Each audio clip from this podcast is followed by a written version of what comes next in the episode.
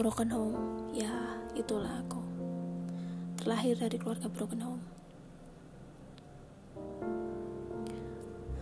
Dulu aku sering ngerasa hidup ini gak adil.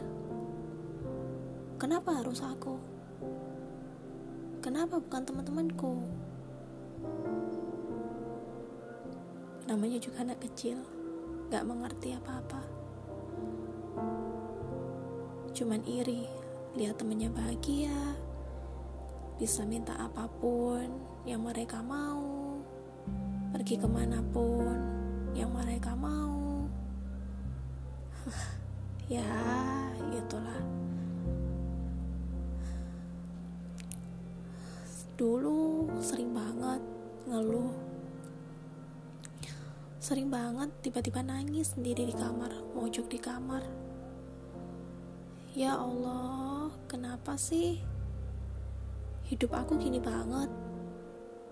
Kenapa sih engkau tidak adil? Setiap hari begitu terus berulang.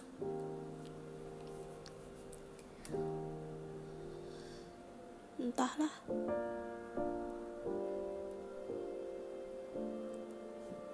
Masa-masa yang sulit, perekonomian sulit, ya semuanya serba sulit lah. Semua serba sulit.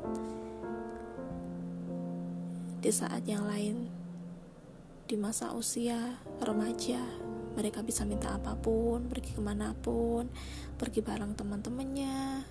Tapi aku harus kerja. Bukan buat apa-apa sih. Bukan buat ngebantu ibu juga.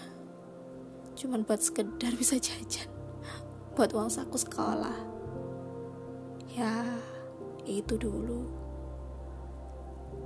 Hmm, tapi dari hal-hal itulah aku terbentuk menjadi kuat, menjadi yang sekarang.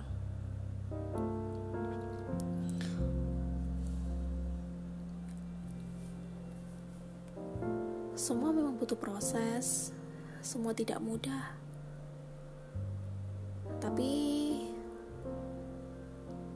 Dengan berjalannya waktu ya semua harus kita terima. Mau ngeluh sama siapa? Mau protes sama siapa? Kita ini siapa sih? Berani protes sama Allah? Berani gak terima sama takdir Allah? Begitu sekarang.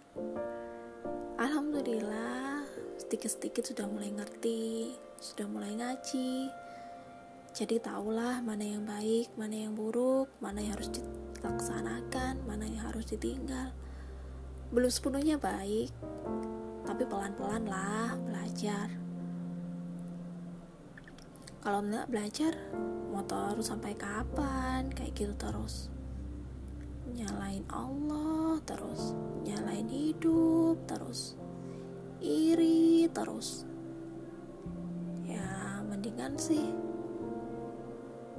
membuat hal-hal yang lebih positif. Jangan sampai hal-hal negatif yang dulu kita pernah laku, lakuin ataupun uh, yang menjadi kenangan dalam hidup kita dulu merusak masa depan kita. Ya inilah hidup. Semuanya gak ada yang mudah. Tapi bahagia kita bisa senang kalau ngejalaninnya dengan ikhlas tentu saja. Tetap berjalan di aturan Allah ya. Tidak boleh belok kanan kiri. Kuncinya tetap belajar bersyukur menerima. Ya itulah namanya juga manusia banyak sekali kekurangan. Tapi banyak terlalu banyak mengeluh itu akan membuat apa ya hmm, kita tidak pernah bisa bersyukur kalau terus mengeluh. Padahal nikmat yang, keteri, yang kita terima itu benar-benar luar biasa banyak. Mulai deh dari diri kita sendiri. Nafas aja. Kita tidak sesak nafas aja udah alhamdulillah banget ya kan? Apalagi nikmat-nikmat yang lain.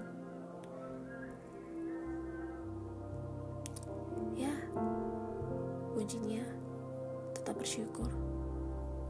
Menjalani dengan ikhlas